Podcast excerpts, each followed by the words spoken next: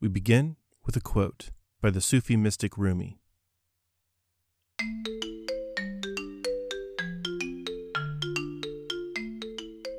Sorrow prepares you for joy. It violently sweeps everything out of your house so that new joy can find space to enter. It shakes the yellow leaves from the bough of your heart so that fresh green leaves can grow in their place. It pulls up the rotten roots so that new roots hidden beneath have room to grow. Whatever sorrow shakes from your heart, far better things will take their place. What is this connection between joy and sorrow? Must we pass through sorrow and really experience it before we know joy? I think so. Now, unfortunately, for way too long, many of us have been conditioned and trained to ignore our emotions in favor of a false sense of happiness. Because we were told if we believe a certain way and hold a particular set of beliefs, we shouldn't feel these things. We shouldn't have to experience sorrow. This practice is called spiritual bypassing, and it is toxic. Welcome back to Empathy and. This is Michael Scott Evans, and this week we are tackling week three of Advent, where we find joy as the major theme. We will discuss that along with this idea of spiritual bypassing. This is part three of Empathy and Emergence. Empathy is a superpower, and you have it. It is the energy of human connection.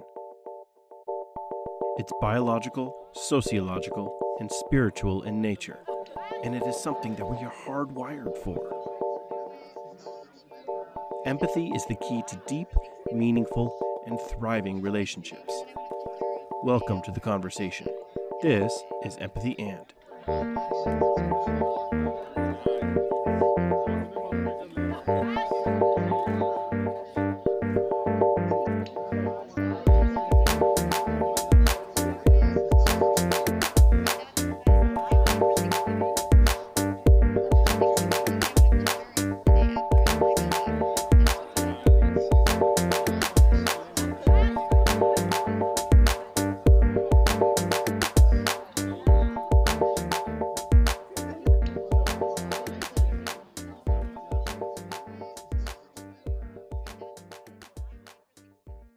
Earlier this week, there was a blog article from Psychology Today that made its rounds among many of my friends online. The title was To Heal from Trauma, You Have to Feel Your Feelings. Now, for many of us, that notion might sound silly. Feel your feelings? But I find that it's incredibly rare that we actually allow ourselves to feel and understand our own feelings. Now, I think that there's many reasons for that but one of the most common, especially within the religious and spiritual community, is something called spiritual bypassing. And I'd like to talk a little bit about that first, and then we will come back to the article. In the early 1980s, John Welwood, a Buddhist teacher and psychotherapist, coined the term spiritual bypassing. Now, he did that to describe the use of spiritual ideas and practices to sidestep personal, emotional, unfinished business or to shore up a shaky sense of self, or to belittle basic needs, feelings, and developmental tasks. Welwood believed that this practice was intended to bring about enlightenment. The foundation of spiritual bypassing is not enlightenment, it's emotional avoidance and repression. Now, when we are in the midst of it, it looks and feels like we are grabbing a hold of our spirituality or religious practice or discipline as a way of keeping ourselves afloat, maybe.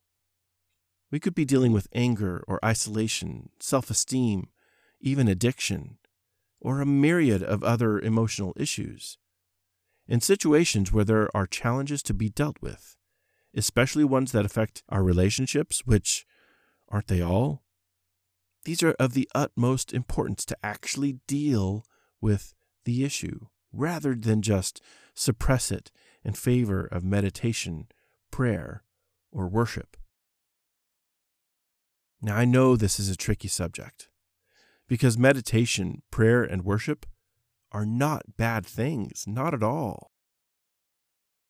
But think of it this way if your spiritual practice looks and feels more like escapism, then it might be spiritual bypassing you're engaged in. The famed psychologist C.G. Jung once said, What you resist persists. If we don't fully and nakedly approach all of our feelings, all of our emotions, every single challenge that we are confronted with, then we are doomed to repeat them. Now, there are a lot of different flavors of bypassing, I guess you could call it. But I found a few that I wanted to share with you that really hit home in my mind. The first one is the optimistic bypass. Now, these are the moments and people that like to tell you to, quote, focus on the positive or see the glass half full. This often comes about with folks that have a phobia, literally a phobia, or perhaps at minimum an inability to deal with negative emotions. We cannot leave our negative emotions in favor of positive ones. We have things to learn, don't we? The second one that I wanted to share with you is really near and dear to my heart. It's the aggrandizement bypass. Now, this is very common with people who have achieved a certain level of leadership or fame due to their religious status or spirituality. And it's the idea that since you've achieved a particular status or a role, that feeling negative emotions is somehow beneath you. In an article from August of 2013, the Clergy Health Initiative at Duke Divinity School found that pastors experience depression at rates double that of the general population. Now, in another study by Lifeway Research, those that would identify as evangelicals in particular are far more judgmental about suicide than the population at large, with an incredible 44%. 44%, that's almost half, saying that suicide is selfish. Now, that trope, that cliche, I think we've all heard before, and it's very dangerous. And it seems almost impossible to not create a culture of spiritual bypassing when the pastors themselves are at a higher risk of depression and anxiety. And then they turn around and can't even talk about their challenges for fear of judgment from half of their congregations. Now, I say this is near and dear to my heart because I was one of these guys. I was in the pastorate.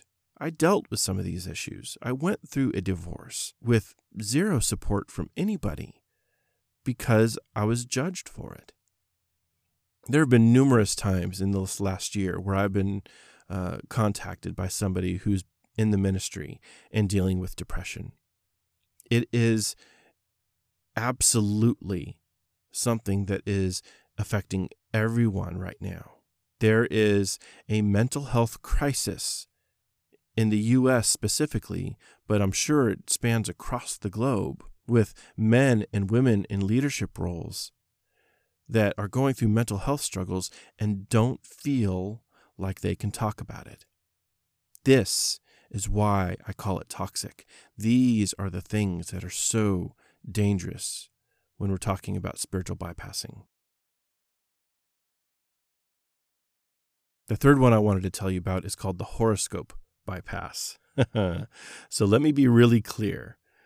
The inclination to spiritual bypass is not exclusive to the Orthodox community or the mainstream religious folks out there, right? This is very common. And it's not just with folks that are into astrology, but even consider like personality typing as well. This is when we bypass our very real emotions and challenges because something in our horoscope, in our chart, or an expectation of our personality type, or our Enneagram number, or something that we saw in tarot seems to indicate that it's just part of the package, right?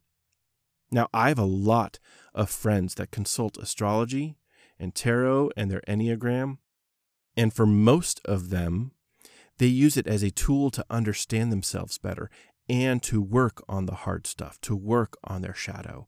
In that respect, it can be very helpful and is not something to be demonized or scared of. It can actually be very, very helpful for those that want to learn more about themselves. But let's be honest, for anyone, they can use it as an excuse, right? Without actually dealing with those issues and challenges and emotions. They are bypassing a real opportunity for growth because they might not be using those systems and tools properly. Now, there are more spiritual bypassing flavors to consider, but I wanted to share one more with you that might hit close to home. And this is called the finger pointing bypass. In our journey of discovery, we very often begin to see the world as it really is. We begin to see the lies, we see delusions, we see the outrageous and unhealthy behaviors of our fellow human beings. And this can make us quite distraught, for sure. It can also lead us to finger point if we're not careful. We begin to blame all of the issues on other people, never appropriately laying the fault at our own feet or accepting our own failures. Finger pointing instills in us a false sense of superiority and self righteousness. This, at its core, is a consequence of fear, avoidance, and a powerful form of procrastination. Anybody that blames the culture for any given ill might not be actually looking internally very thoroughly. And this is a good segue because it brings us to why this topic is so pertinent today. What is joy?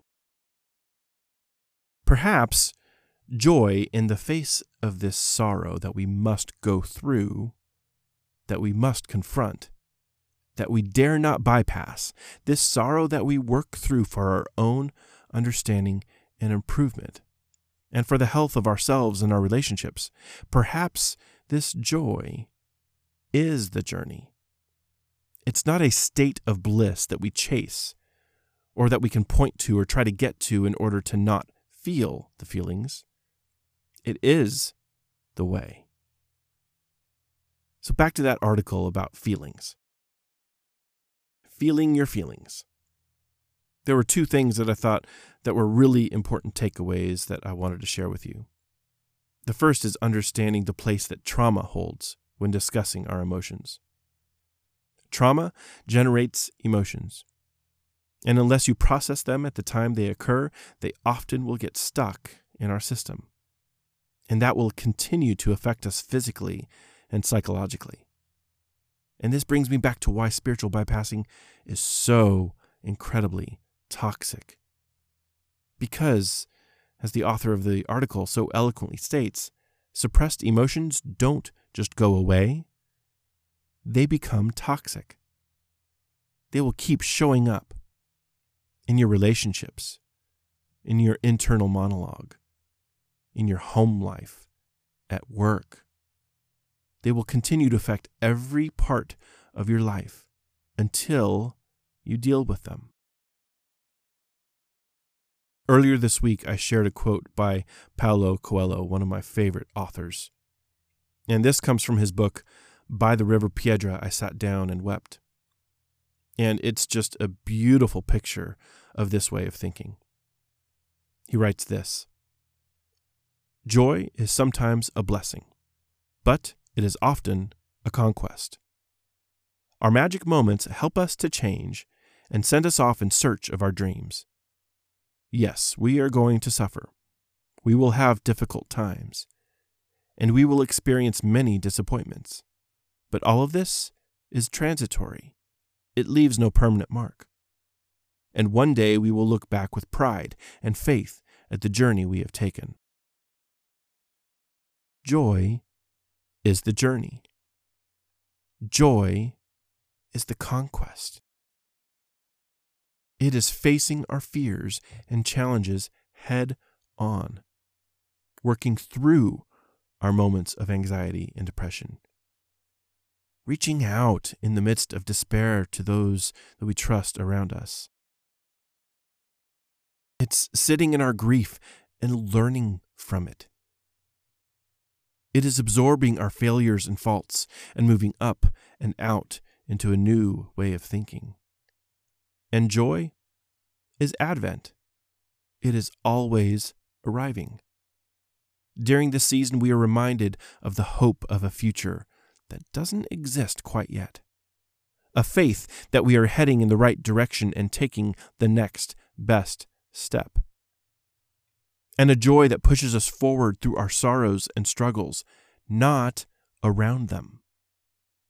This time of year is about change and being ready for it. Because for so many of us, it is inevitable. Peace, y'all.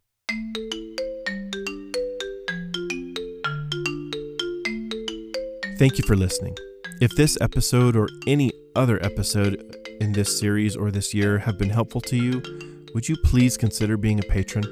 You can join my friend and supporter Michael Potter in giving through Patreon. Thank you, Michael. For as little as $3 a month, you can help me keep the lights on, maintain the podcast and website, and look for additional opportunities to grow this project. I cannot and would not do this without the help and encouragement of y'all, the listener. Please consider supporting me through Patreon. You can find more information and the tiers of investment at patreon.com slash empathyand. I'm probably going to take a hard look at creating a new tier structure for the upcoming year. If you have suggestions, you can always email me at empathyand at gmail.com or through Patreon. Again, thank you so much for listening. See you next week.